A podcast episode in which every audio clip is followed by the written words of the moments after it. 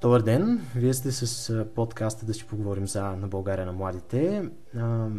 Днес ще си говорим за една тема, която не сме дискутирали до сега, но която е много актуална и интересна, именно енергетика и по-конкретно случващата се вече няколко месеца криза с високите цени на електроенергията. За целта сме поканили експерта Боян Рашев, който е управляващ партньор в компанията Денгштадт, която се занимава с консултации за бизнеси относно това как да провеждат дейността си по устойчив и екосъобразен начин. А, днес той ще ни разкаже защо цените са толкова високи от няколко месеци, къде може да търсим причините и евентуално какви са решенията. Здравейте, господин Рашев. Здравейте. А, ами, без да се бавим, направо всъщност да започнем с въпросите и може би най-основният въпрос е какво движи вече в продължение на няколко месеци цените на тока така устойчиво нагоре? Ами, цените на тока почнаха да растат устойчиво от юни месец. Не знам дали си спомняте. Тогава почнаха така към края на юни. Ам, тогава първоначално имаше една версия, че едва ли не ам, това е заради някакви неурелици на българската борса, заради това, че има някакви неща, които не са оптимални, заради това, че а, се вързахме към пазара с Гърция само първоначално, а, а не и с Румъния. А, защото ние всъщност винаги сме можели да продаваме и в Румъния, и в Гърция, но когато борсата, пазара ден напред е вързан, а, тогава много по-лесно става това и много по-големи количества могат да се продават. А, Та, първоначално имаше някакви такива версии. Аз още тогава коментирах, че всъщност това не е водещата причина, а причините са европейски и, и коментирах, че, че за разлика от огромна част от хората, които очакваха нали, това нещо да се случи нали, една, две, три седмици и после да мине, аз коментирах, че това няма да стане и че нещата ще станат още по-зле, колкото по-близо до зимата идваме, толкова по-зле ще стават нещата. Днеска на българската борса цената на базова енергия прехвърли 900 лева на мегаватт час. Това са 90 стотинки на киловатт час. Ако имате представа колко плащате, като крайен потребител в домакинствата в момента плащат около 20 и няколко стотинки, в зависимост това на кой са клиент, а, за киловатт час а, а цената на тока високо напрежение за индустрията е 90 стотинки. Това е катастрофа. Това не е, това не е криза вече. Това е положение, в което а, а, а, България е едно от местата с най-низки цени на енергия в Европа.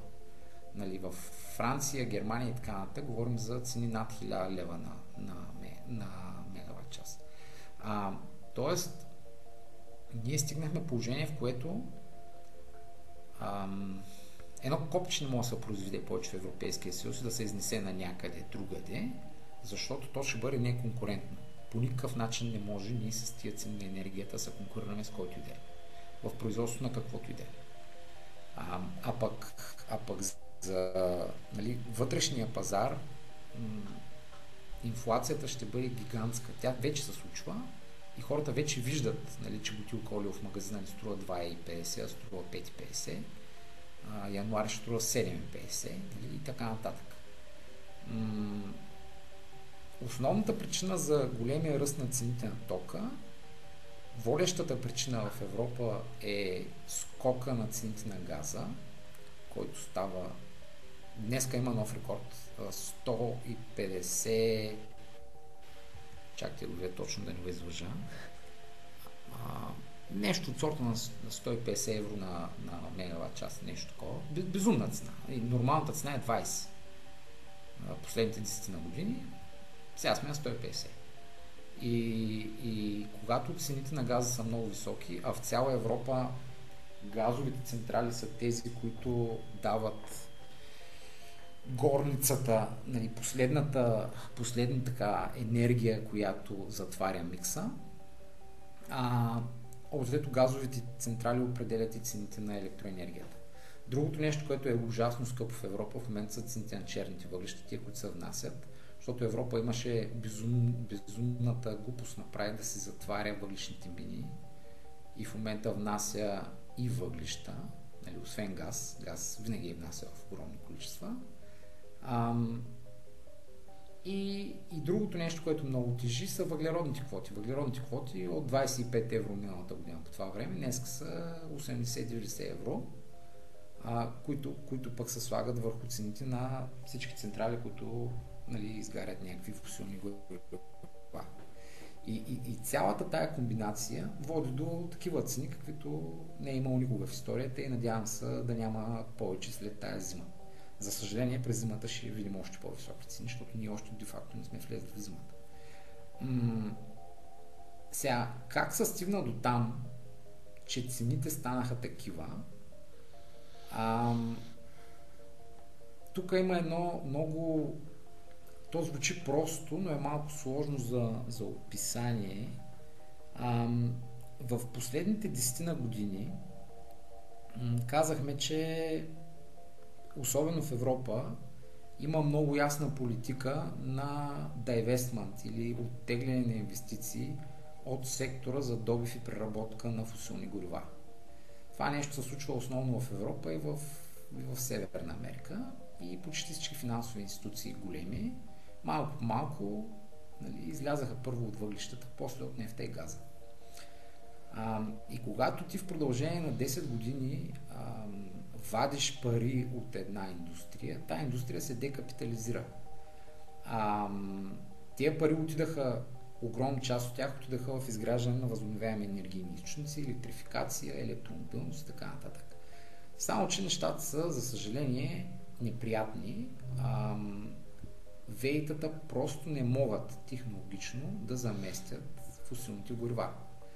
И ние в момента имаме процес на ръст на потреблението на фусилни горива, срещу който обаче няма предлагане. Предлагане няма, просто защото... Чувате ли? Да, да, да. Предлагане няма, просто защото нали, ти за да вадиш трябва да си инвестирал. Пък като не си инвестирал няма как да вадиш. И, а, и това, това, е, това е на глобално ниво. А, Европа има и другия голям проблем, че дълго време си мислеше колко хубаво би било договорите с Газпром, примерно, да са така по-краткосрочни, да няма дългосрочни обвързаности. витаеше нали, някаква такава хубава идея, че видиш ли, ние като минем на вейта няма да ни трябва повече, няма ни трябва повече газ а, само, че се случи точно обратното. Колкото повече веите се ползват, толкова повече газ ти трябва, за да можеш да, да ги балансираш тия вейта, защото те, за съжаление, са практически неуправляеми. докато нямаш огромни батерии, които да могат да поемат енергията и да я използваш тогава, когато ти трябва, те ти трябват или газови, или въглишни централи, за да можеш да балансираш цялото това нещо. И, и, и това, което се случи, то не, се, то не се случи от днеска за утре. Нали, хората казват, не, не е виновна зелената сделка. Не, не е виновна пряко зелената сделка, но цялата тая политика има от много време. Тя малко малко си дава своите плодове. И зелената сделка, зелената сделка сложи а, окончателния... Тя буквално изстреля снаряда, защото с зелената сделка ам, с приемането на, на тая политика дългосрочна, всички спекуланти на пазара получиха много ясна много ясен знак от Европейската комисия, че въглеродните квоти ще растат. И ти когато си а, просто търговец, съответно си купуваш квоти, защото знаеш, че те ще растат. Идеята, че ще ги продадеш, когато станат по-скъпи. И точно това се случва. Значи, в момента има гигантска спекула с въглеродни квоти. Компаниите, които реално имат нужда от тях, нямат достъп до тях, защото са ги купили някакви търговци. И, и това е. Това вече не е пазар. Нали? Това е някаква политическа игра такава, в която са влезли големите хедж фондове, които просто правят пари от това. А, но крайният резултат е, че всички плащаме ужасно скъпа енергия. България, в България цените са много високи поради две причини. Едната е, че сме като, нали, като част от Европейския съюз, ние играем на целия европейски пазар и колкото и ефтино да е производство на ток тук, а, когато на пазара ни са много търговци и бидват все по-високи цени, цената се дига много. И съответно нашите централи правят гигантски печалби, а, за сметка на това нашата индустрия не може да купи ток, просто защото тя не е готова да плати толкова, колкото са готови да платят западните търговци, които го продават в Гърция, Италия и така нататък. Ам, и, и сега в момента централите, които основна част са държавни, де-факто печелят за сметка на това, че цялата индустрия, целият бизнес в България бива унищожен с тази цена на тока. Другото е цената на газа, където ние нямаме абсолютно никакъв механизъм да направим каквото и да е, защото нямаме собствен добив, нямаме кой знае колко альтернативни източници и там а, плащаме толкова, колкото са глобалните цени, те са брутални. А, и другия механизъм са въглеродните квоти, защото нашите лигнитни централи при тях, а, при тях за 1 мегаватт час произведена енергия имаме 1,3 тона въглероден диоксид емитирани. Това е стихиометрия, нищо не може да се направи по въпроса. Тия 1,3 тона ги умножавате по 80 евро и разбирате, че себестоеността на енергията от лигнитни централи почва от 100 евро без изобщо нищо да са направили. Нали, тук ни, без да сме вкарали всякакви реални разходи. А, това са причините толкова скъпо да стане и в Европа, и в България. Добре, а, само да сложим малко ситуацията в контекст. Нали, очевидно цените ще бъдат високи спрямо пандемичните нива, когато потреблението така иначе беше ниско, но ако сравним примерно спрямо 2019, грубо казано процентно, колко спрямо, е ръста? Спрямо 2019 а, газа се е увеличил 6-7 пъти, а цените на тока в България на пазара ден напред за индустрията а, са се увеличили ако вземем цената днес, която е над 400 евро, са увеличили почти 10 пъти. 10 пъти. Това е... Не, тук не говорим за 10%. Нали? 10 пъти е доста брутално. 1000%.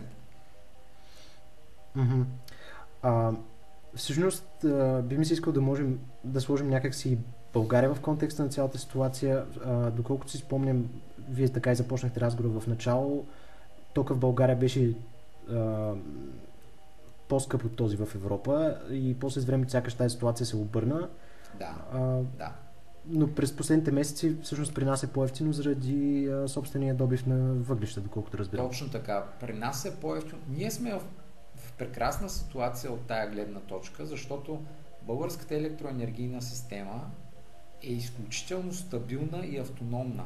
Тя, е, тя има три опорни, тя е все едно крако столче, а, Марица изток с собствените лигнитни въглища, АЕЦ Козлодуй и големите вецове на НЕК, които са големите азовири и помпено-акумулационните вецове. Та, тези три елемента те не зависят по никакъв начин от глобалните пазари на газ и черни въглища. Което автоматично означава, че ако ние не изнасяме ток, а, тока в България всъщност ще бъде много ефтин. Той, той няма причина да е скъп. Той е скъп само защото а, правим огромен износ. Около 2 гигавата непрекъснато изнасяме в момента. От общото примерно 5 гигавата производство, 2 отиват навън. И а, но, но в това отношение, разбирате ли, ние, ние в момента, ако отрежем кабелите, които нас свързват с Румъния и Гърция, ние сме супер, но ние са прецакани. А, и това нещо, това нещо, ако продължават да се увеличават цените на тока, гарантирам, че европейския пазар ще се разпадне. В един момент те да знам, на поляците ще им писне и ще кажат, тя си гледате работата, защото на нашите, наш, нашето правителство няма никой стопки да го направи това. Обаче поляците ще го направят. А, и, и ще почне един разпад, защото една страна, ако го направи, която е нетен износител, що да не го направи и втора? Тогава тия деца нетните вносители обаче не ги знам какво ще правят. А, тоест, ситуацията е, е много критична. Не, тя, според мен на това не се отделя достатъчно внимание в публичното пространство, въпреки че е очевидно най-гигантския проблем, който в момента е в Европа. Забелязвате ли Европейската комисия и европейските институции колко често го коментират това? То се едно, че не се случва. Ами да, сякаш по-скоро на национално ниво се предприемат някакви предимно социални мерки, но... Да, да, Европейската комисия обзето каза, Европейската комисия първо 4-5 месеца не каза нищо и после каза, абе оправите се сами. Е, обзето подпомагайте си там потребителите. От тия пари, дето там се въртят, ги връщайте обратно на потребителите. Ма това, това е, моля да е решение на проблема. Това не е решение на проблема. В интерес на истината, аз ако съм министър-председател на някои от страните членки на Европейския съюз, първото нещо, което ще поставя на масата е да искам оставката на цялата Европейска комисия, защото тия хора допуснаха това нещо. То е европейски проблем, то не е на една държава. Ами добре, понеже така иначе разговора завина в тази посока, какви конкретни мерки биха могли да се вземат от една страна национално, от друга страна на европейско ниво? Предполагам какво ще отговорите. На европейско ниво, на европейско ниво въглеродната търговията с въглеродни квоти трябва мигновено да бъде прекратена. Или най-малкото а, най-малкото Европейската комисия преди две години дръпна 25% от квотите, създаде те наречения резерв, Market Stability Reserve се казва, а, с който ужда, тя по този начин дигна цените на квотите тогава от примерно от 5 долара на, от 5 евро на 15 евро. А изведнъж скочиха, заради това, че изтеглиха част от квотите от търговията. И сега си ги държат. За къде си ги държат, не мога да разбера. Европа се разпада економически. Тия си ги стискат. Какво правят? Не мога да разбера. Това наистина не е нормално. А, тия хора трябва да разберат, че не може да не може заради някакъв, за някаква идеологизация и, и някакъв такъв комир, който са си поставили там а, в лицето на зелената сделка, да жертват всичко, което а, нали, функционира в Европа в момента. И а, това е първото нещо. Веднага автоматично пада много голяма част от разхода, свързан с производство на ток от газови и въглешни централи, които са тези, които които вдигат цената всъщност на тока. А, и след това вече могат да се правят много други неща. В малко по-дългосрочен план Европа трябва много сериозно да се замисли а, доколко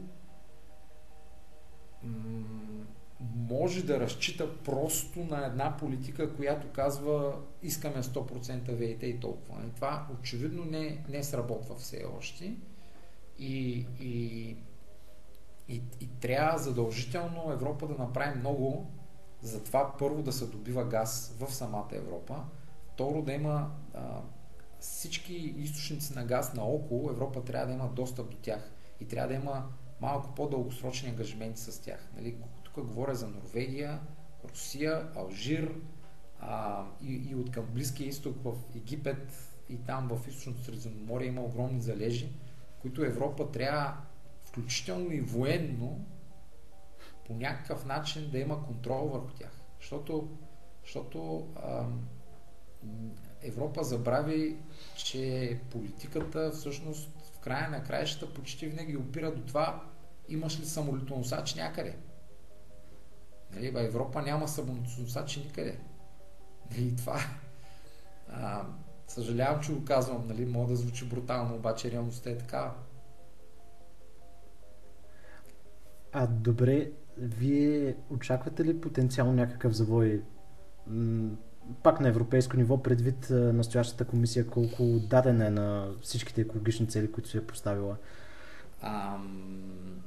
Европейската комисия е много отдадена на екологичните си цели, но, както може би забелязахте тук последните две седмици, почват да се чуват гласове, че а, в таксономията за устойчиви инвестиции май трябва и ядрената енергия и газа да влязат, защото иначе няма как да стане работата.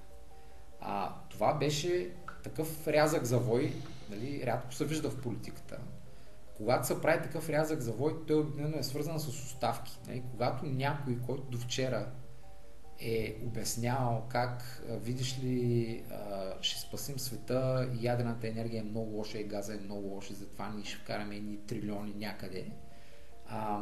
И днеска изведнъж ще казва, а всъщност, той даже не казва, извинявайте, обърках, той казва, а всъщност ще ги вкараме и тях.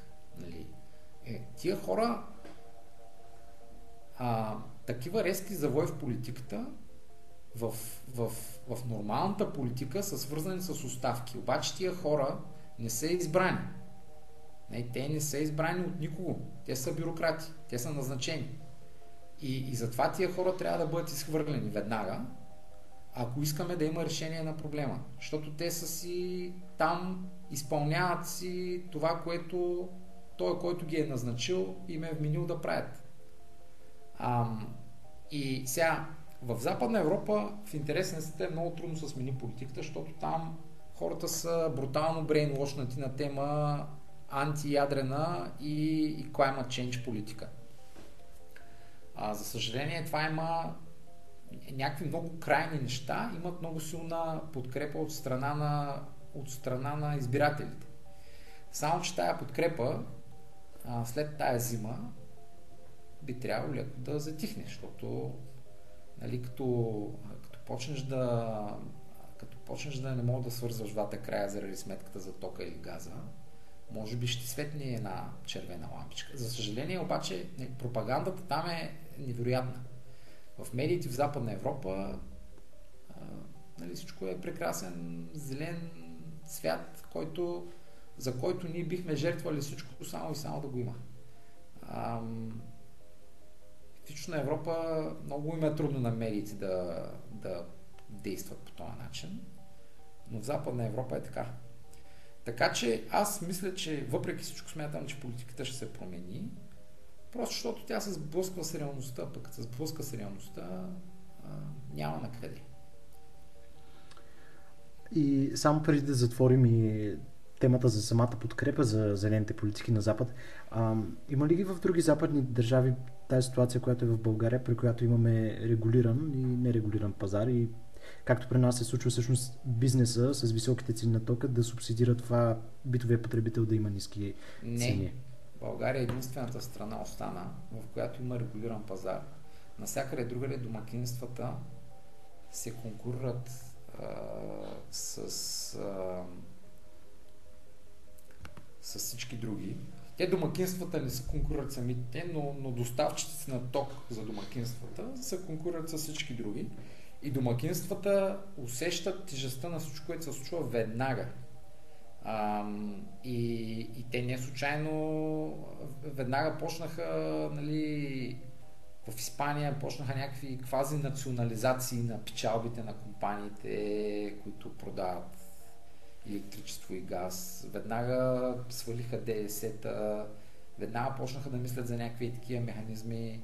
А, България остана последната страна. България индустрията субсидира домакинствата по, нали, в огромен мащаб. Това винаги е било така, а сега е просто помрачително. Е, няма а, за, за регулирания пазар има най-ефтиният ток от АЕЦа и най-ефтиният, най ток от Марица Изток 2 и от там американските централи. Всичко е гарантирано, микса да е ефтин. А, това нищо общо няма с, с пазара. А, хората, истината, истината е много проста. Хората трябва да почнат да плащат реалната цена на тока и тогава точно за един месец правителство, което продължава да се кланя на глупостите от Брюксел, ще бъде изметено. Защото ако хората плащат реалната цена на тока, представете си сега хората да плащаха 90 стотинки на киловатт час. А, сигурно, да я знам, две трети от България нямаше да може да си плати тока. И тогава нещата се случват вече по напълно различен начин. Но, но политическия сигнал тук се губи, защото той, той бива, бива а, заглушен от тия ниски цени. Всъщност, ако си спомням правилно, ние сме поели ангажимент до 2025 да елиминираме регулирания пазар и вече всички да са на, на борсата. Да, ама това, нали се сеща, че то даже по-рано трябваше да стане. Това mm-hmm. отдавна трябваше да се случи всъщност, но политически това е той, който го направи на следващия ден няма да е на власт. Тоест може да очакваме отлагания на тази мярка. Ами, това ще се направи всичко възможно да се случи. И, и все пак не може ли да се направи, например, аргумента, че битовия потребител пак страда, просто индиректно през по-високи цени на стоките и услугите, които потребява? Да, точно, точно така е, обаче той, когато не го осъзнава, когато не го усеща директно, а, 99% от хората, когато си купуват нещо в магазина, не си дават сметка, че цената му се е отвоила заради високите сметки за ток. Хората не правят тая връзка. Хората виждат сметката за ток, която те плащат. А, така че не виждат ли истината там, те не я виждат истината изобщо. Добре. Ами, ясно в европейският контекст там може би ще видим следващата година след зимата дали ще се увеличи натиска, но при нас какво можем да направим? А, има ли всъщност някакво поле за действие, което не е в директен разрез с европейските политики, което би могло да подобри положението. Също така, ако може да коментирате и решението за мораториума, което се взе преди няколко Решението за мораториума е брутален популизъм. Просто тия хора дойдоха на власт, а, на тях им, им предстоеше да дигнат цените на тока и, и топофикация и тя ги е страх обаче да го направят, защото ще паднат от власт на следващия ден. И съответно взеха някакво решение, което е в разраз с всички възможни там закони за енергетиката и т.н. И сега ще се чудят какво да правят. А, нали, това, което може да реши проблема са тия, тия стъпки на ограничаването на износа е много важна стъпка. Тя, тя решава проблема от днеска за утре. А, това да, се, да не се плащат въглеродни квоти също решава до голяма степен проблема в България. И другите неща, които правителството всъщност може да направи, да почне да подпомага групите, които наистина а, са най-тежко ударени а, по по-сериозен начин. Защото в момента, примерно аз като собственик на фирма, малко юридическо лице, на нас, аз в момента съм изложен директно на, на тези сметки за ток и, и, и на нас а, почнаха да ни връщат 110 лева на мегаватт час а, от сметките за ток. Само, че когато сметката за ток е стигнала 900 лева на мегаватт час, тия 110 лева ти не, не ги усещаш. А пък, а, а тежката индустрия, тая, която е енергоемката индустрия, тя пък е просто тя е полумъртва. Всичките големи заводи а, по провинцията, те няма как да работят. Представете ли си тия хора да кажат, утре ами ние не можем да работим, спираме, затваряме и всички и, и, и, и на улицата остават стотици хиляди. Това е много тежко положение. И какво друго могат да направят? А, трябва да почнат да, да подпомагат и тези домакинства и, и крайни потребители, които директно използват газ, които са газифицирани. А, защото при тях а, сметките още от лятото се увеличават много, но никой не им помага по никакъв начин. А сега зимата ще трябва да плащат много сериозни сметки. А, но, но пак решенията са в дългосрочен план възможни. Нали, Ясно е, че трябва да се инвестира повече в ВЕИ, ясно е, че трябва да се инвестира повече в, в, в всякакви начини, на, нали, които могат да доведат до намаляване на, на цената на енергията, но ако общата европейска политика остане в същата посока, никаквото и да правим, няма как да избягаме. А, а всъщност а, ограничаването на износа и спирането на плащането по въглеродните квоти, това чисто политически правно а, достъпна мярка ли или ще бъде тежък разрез? С... Политически и правно е война срещу Брюксел. Mm-hmm. Ама а, колко процедури и съдебни битки и не знам с какво води Брюксел срещу България, Европейската комисия? Те вече са сигурно 20. А, когато въпросът е за оцеляване, честно казано, трябва да се намерят политици, които да вземат, които да вземат правилните решения.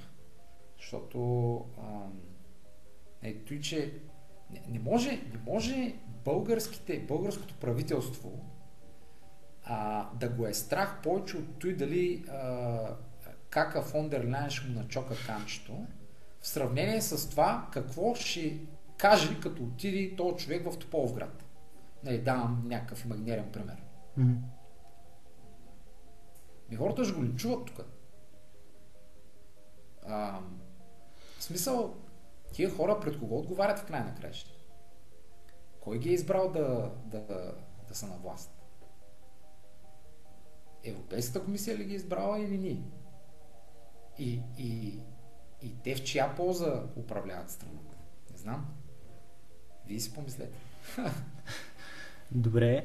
Ам, а в дългосрочен план, всъщност да, вие казахте повече инвестиции в ВЕИ, нали, естествено наличието на повече мощности би а, смъкнало цените надолу. А, всъщност, сякаш преди да се случи това, което се случва с цените на тока, най-голямата тема в енергетиката беше Мърца изток 2 и да. какви мощности трябва да имаме в бъдеще, дали трябва да се отказваме от въглещата, дали не, дали към а, дали, а пък по-преди това нали, голямата тема сякаш беше АЕЦ Белене, трябват ли нови ядрени мощности или не.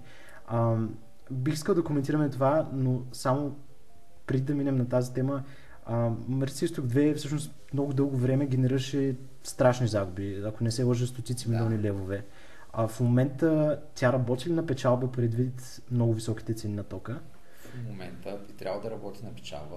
А Марица Исток 2 генерираше много големи загуби, основно заради въглеродните квоти, защото тя е единствения голям тец, а, който си ги плаща. А, двете американски централи имат такива договори, че всъщност НЕК им плаща въглеродните квоти.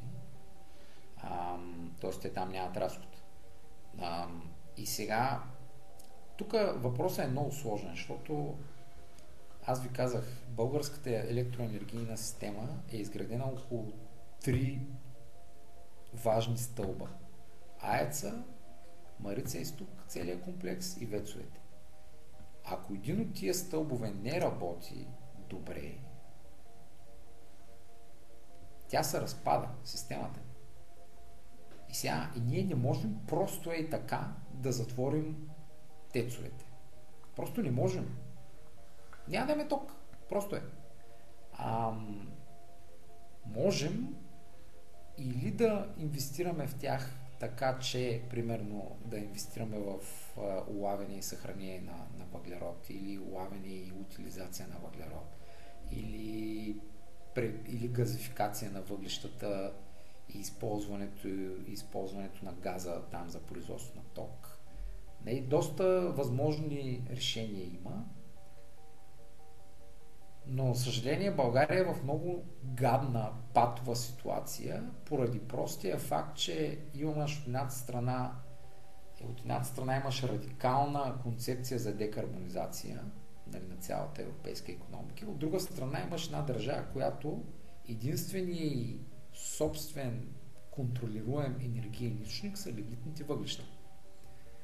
А и сега, де-факто, ти тая държава трябва да я обезглавиш, ако искаш тя да, да спазва политиката. Ти трябва да я направиш от енергийно независима, защото България, слава Богу, е относително енергийно независима от към електроенергийна система държава. Ам, ако ние затворим добива на въглища и, и, и пуснем тецовете на газ, защото това е възможно, а, ние ставаме напълно зависими вече от вноса на газ. Пък вноса на газ всички знаем откъде идва основно. И каквото и да правим, основният източник на газ ще бъде Газпром. Няма, много трудно можем да излезем от това. А, И, и тук въпроса с тецовете изобщо не е въпрос за, за това дали са чисти, дали са модерни, какви са емисиите и т.н. Това е въпрос на национална сигурност и независимост. Ако ние искаме да ги загубим тия понятия, окей, затваряме ги там, инвестираме в газ, доста лесно е. Конверсията може да стане за две години.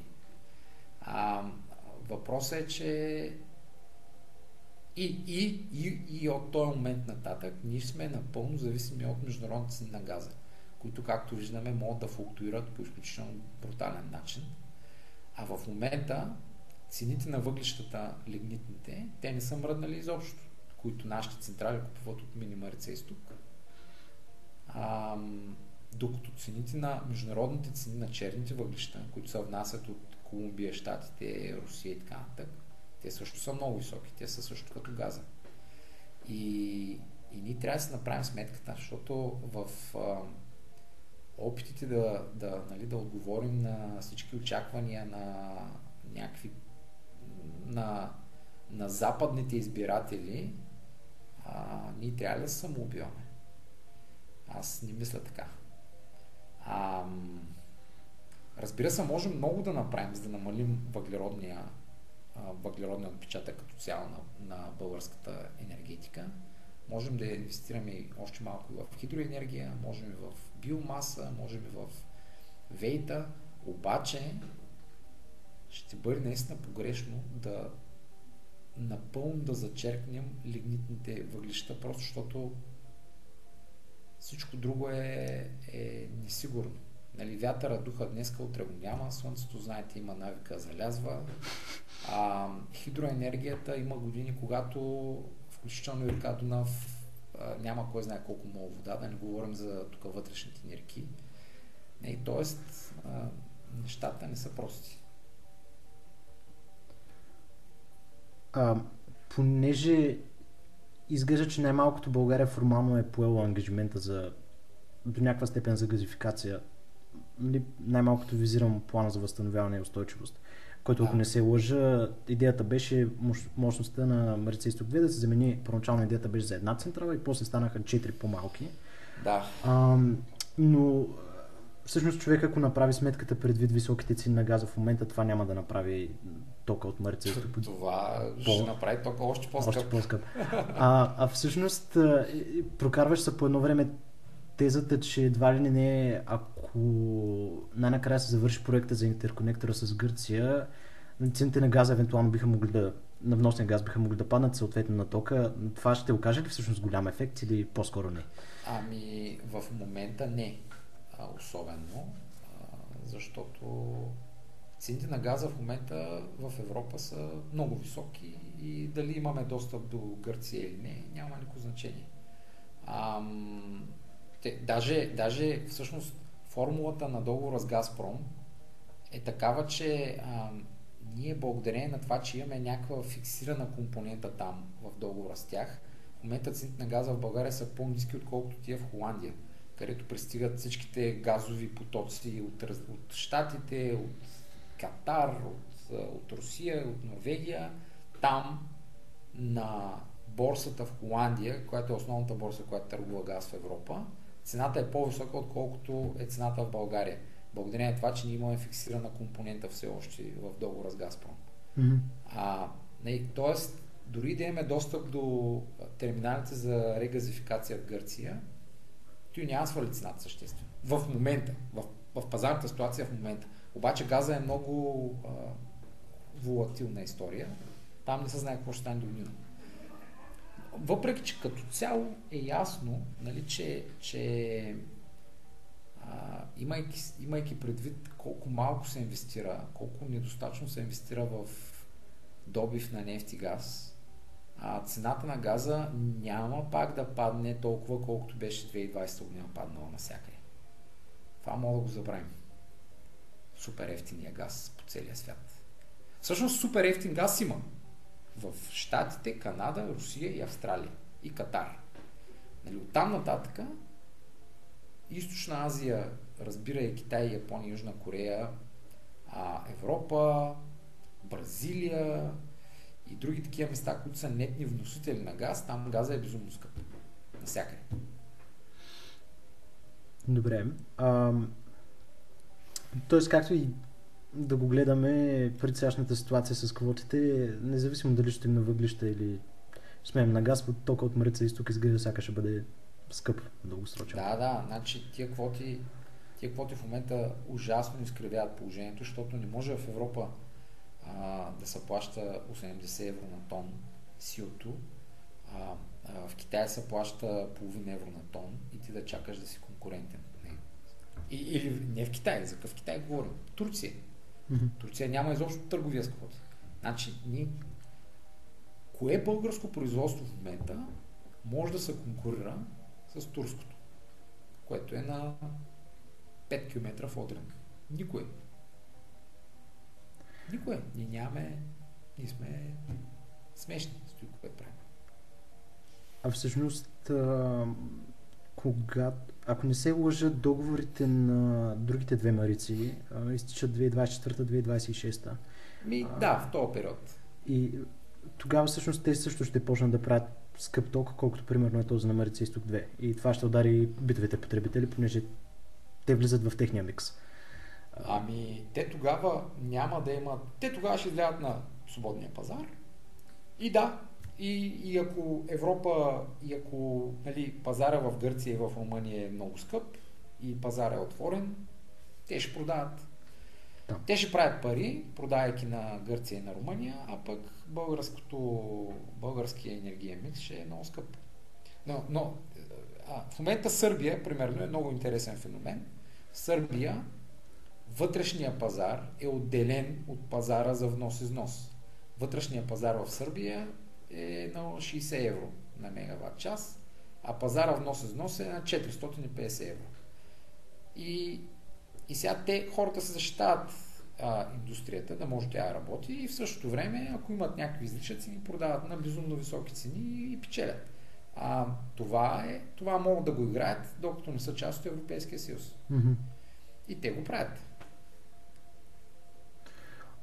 А, всъщност, четейки ваши интервюта, публикации, а, вие имате една много интересна теза, че всъщност всичките екологични мерки, които Европейския съюз по някакъв начин налага, в крайна сметка водят до по-високи въглеродни отпечатъци.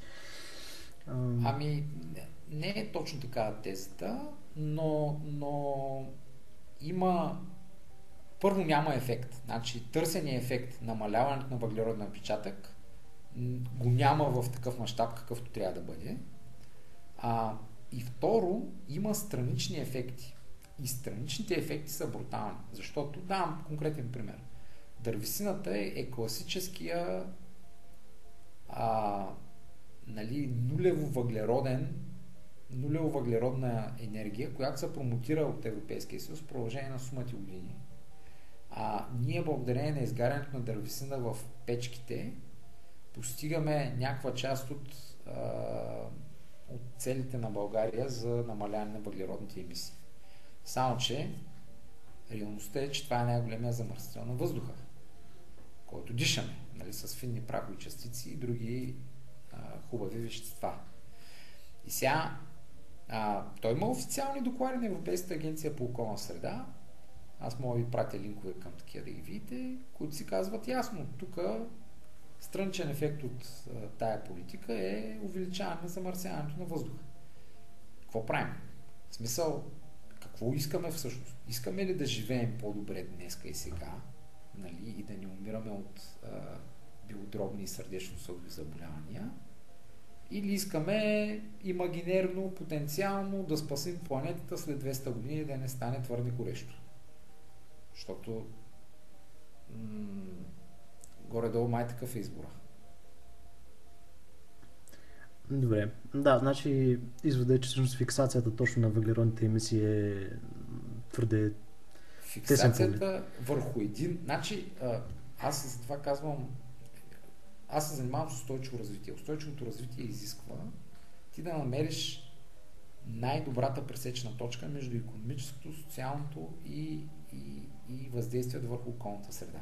Mm-hmm. Ако ти се фиксираш единствено и само върху един компонент, и тук говорим не за околната среда, а за един единствен компонент на околната среда, който е въглеродните емисии и потенциалното изменение на климата, свързано с тях. Ако ти се фиксираш само върху това, има сериозна опасност да се издъниш по всички други а, а, измерения и то това се случва. Значи, а, политиката на Европейския съюз, за съжаление, се фиксира върху едно единствено нещо. И, и, и това е, да знам, за мен е някакси много очевидно е, че се дъни в, по отношение на другите измерения на, на устойчивото развитие, но някакси това не става достатъчно видимо и хората не го разбират. Не знам, защо е така. Добре. А, ще върна малко по-назад. Вие бяхте казали, че вече се появяват някакви зелени светлини относно бъдещето на ядрената енергия в Европа. Да. А, как го виждате това бъдеще по-конкретно в българския контекст? В българския контекст а, първо живота на АЕЦ Козлодуй на двата реактора спокойно могат да се поддържат до 2050 година, тия реактори, които ги имаме в момента. Те са, а, те са лицензират за 10 години винаги. Не, в момента са лицензирани, доколкото се сещам, до 2300, но после са лицензират за още 10 години и така. А, от там нататък, ние ако искаме да заместим някаква значима част от тецовете в Марица Изток с нещо, трябва да има допълнителна ядрена компонента. Това означава ам, и, и като се има преди, че нали, все пак вървим към някаква електрификация, т.е. увеличение на потреблението на електричество, това означава поне още един, еквивалента на поне още един блок, т.е. 1000 мегавата, да дойдат от някъде, които да са ядрена енергия, която да е която не е нужда да е само един блок, между другото. Най-добре са няколко блока, така че да може а, по някакъв начин да се ползват малко по, ам, по-гъвкаво, защото един блок той или работи, или не работи. Ядрената енергетика, старите блокове, старите технологии са такива. Те или, или работят на 100%, или не работят. А, а пък 1000 мегавата е много голямо нещо. Така че всъщност там, ако се добавят няколко малки а, нови ядрени реактора, може да е по-смислено. Дали ще се добавят в Козлодуй, дали ще се инсталират в, в Белене или някъде другаде, това е технически въпрос, който трябва да се реши. А, но ядрената, но, но голяма декарбонизация на световно ниво без много бърз ръст на ядрената енергия е де-факто невъзможен. Няма как да стане това.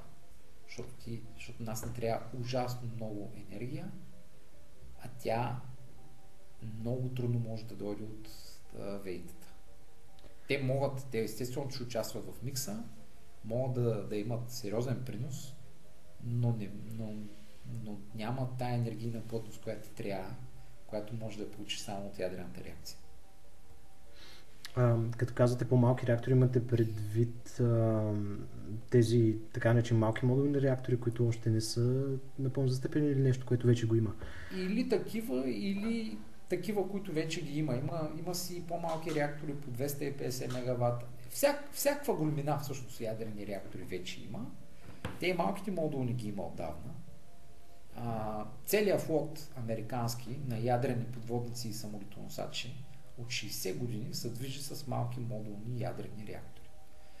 А, и, и там, там имаш огромен брой реактори, които обикалят целия свят сумата и време и които са доказали, че могат да работят.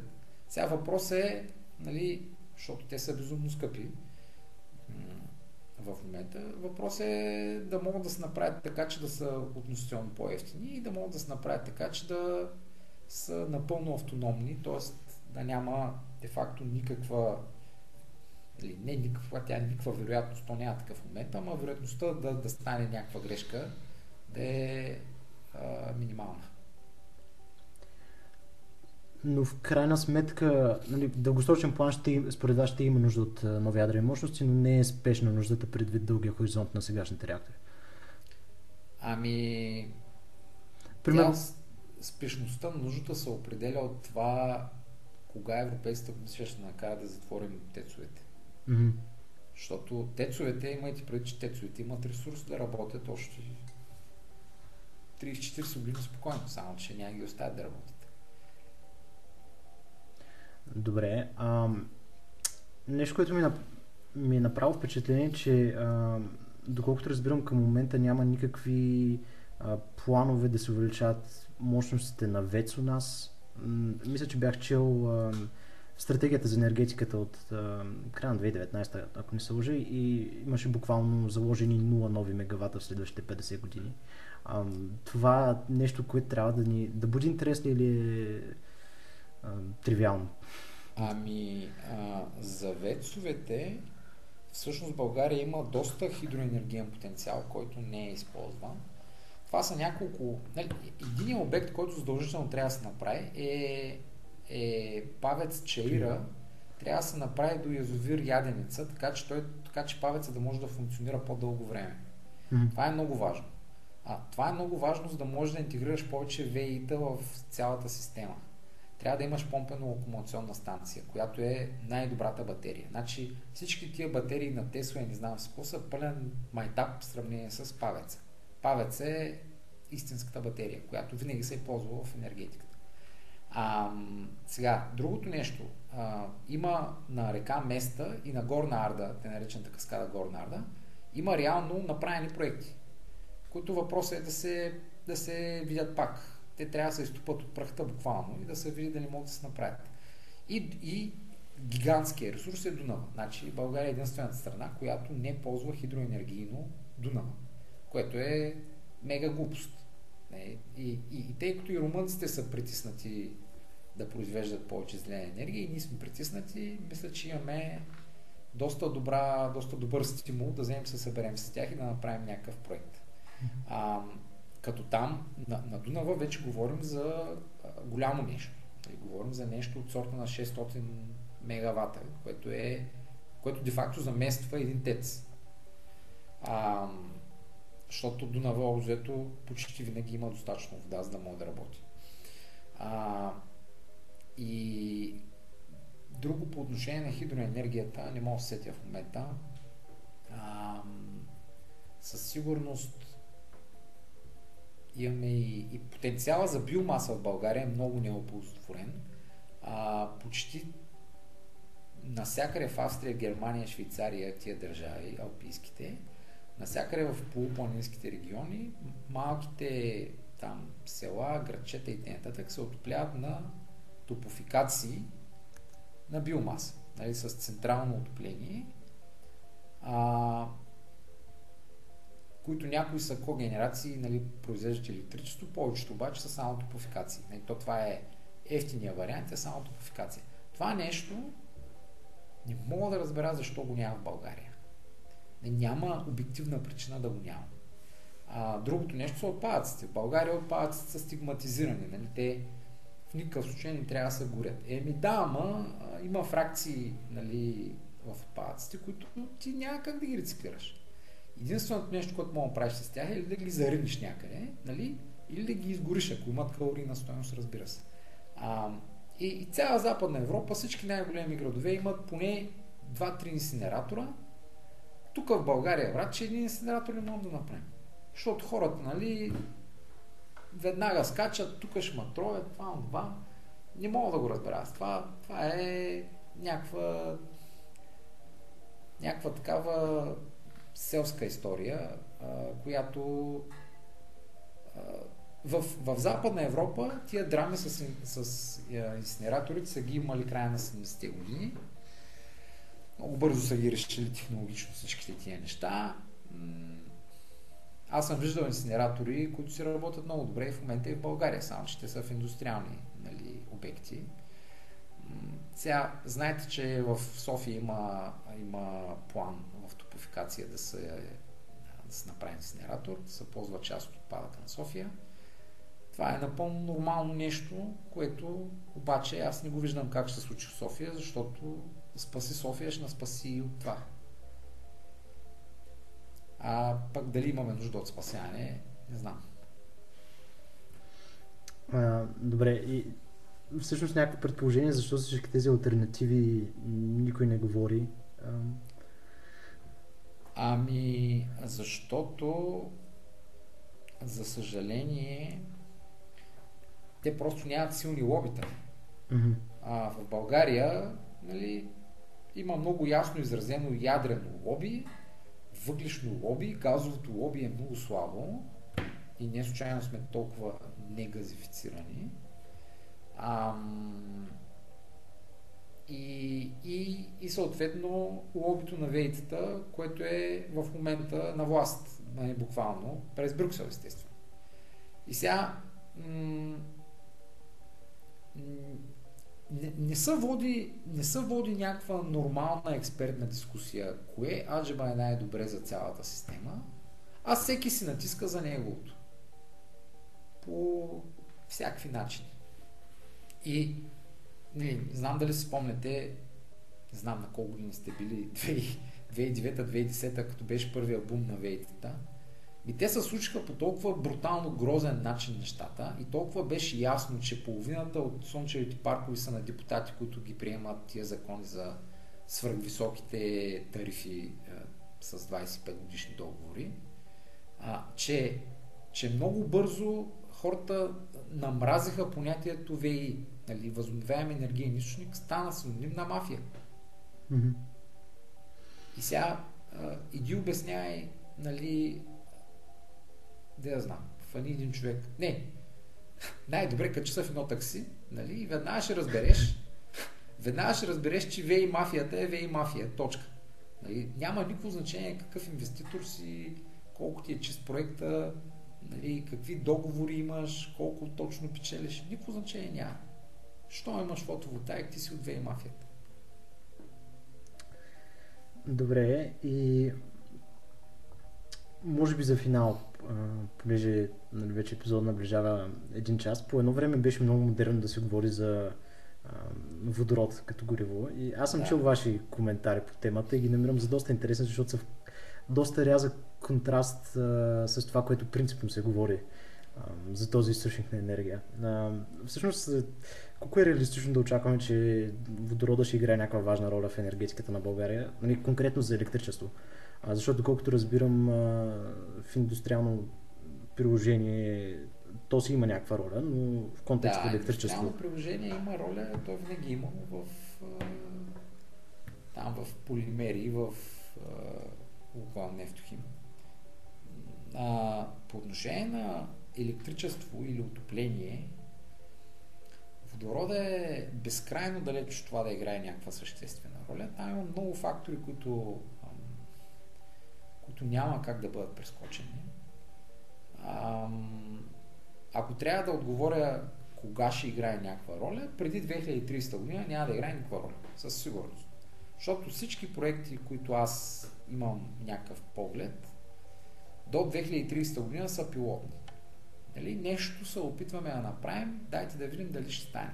Ние имаме голям клиент в Австрия, в Австрия, не знам, като, като каците в Виена, Нали, знаете, там е ОМВ, Borealis, гигантските там рафинери, работи.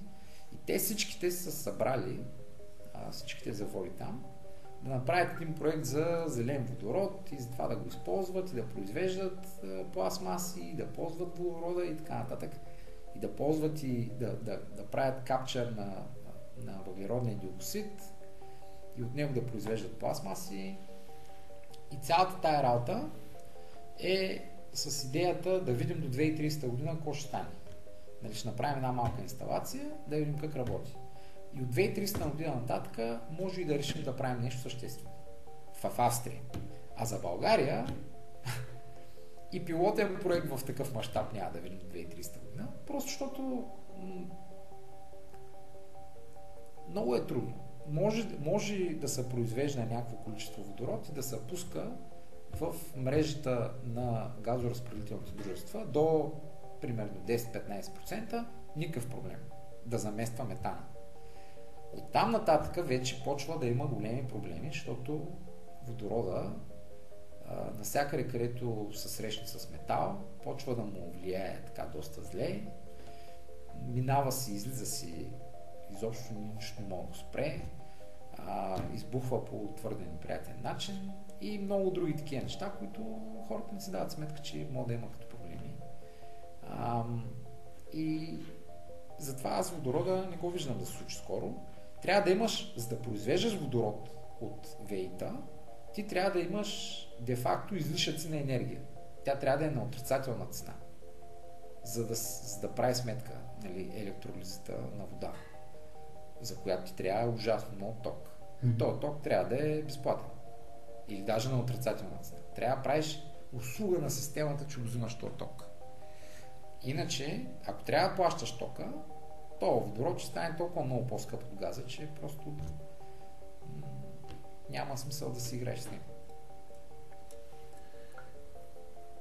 Ами, така. добре. Ам, като цяло мисля, че покрихме всички неща, които а, бях подготвил като въпроси. Мисля, че се получи много информативен епизод и благодаря ви за което. Моля. Ако епизода ви е харесал и искате да видите и чуете още от България на младите, може да харесате нашата Facebook страница, да ни последвате в Instagram, да харесате LinkedIn страницата ни. Нашия сайт е bulgarianamладите.com също така, ако искате да слушате другите епизоди, може да го направите в Google Podcasts, Spotify, Apple Podcasts, както и в YouTube.